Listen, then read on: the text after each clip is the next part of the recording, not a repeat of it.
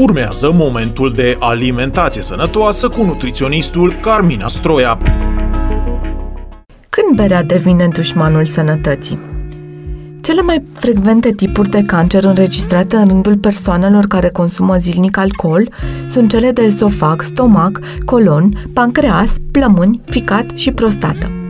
Consumul zilnic de bere, dar și de băuturi alcoolice tari, poate spori de până la 3 ori riscul de a dezvolta diverse forme de cancer, potrivit rezultatelor unui studiu.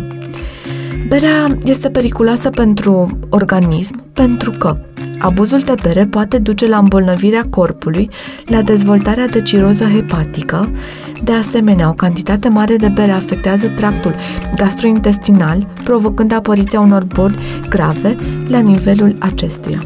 Consumul mare de bere duce la creșterea tensiunii arteriale, Berea este interzisă femeilor gravide și celor care alăptează, dar și copiilor.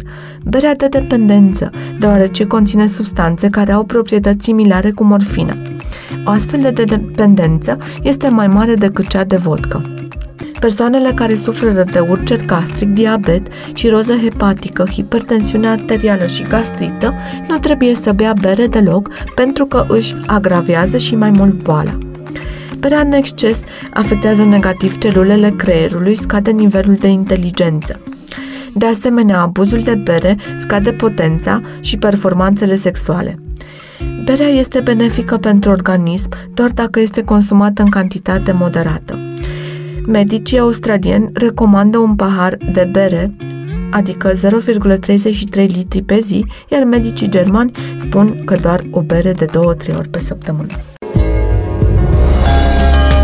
Ați ascultat momentul de alimentație sănătoasă cu nutriționistul Carmina Stroia. Dacă doriți să vă schimbați modul de alimentație și stilul de viață, puteți să pășiți în această călătorie alături de un nutriționist specializat în testări genetice, nutriție clinică și comunitară, iar detalii suplimentare sau programări puteți face pe www.carminastroia.ro.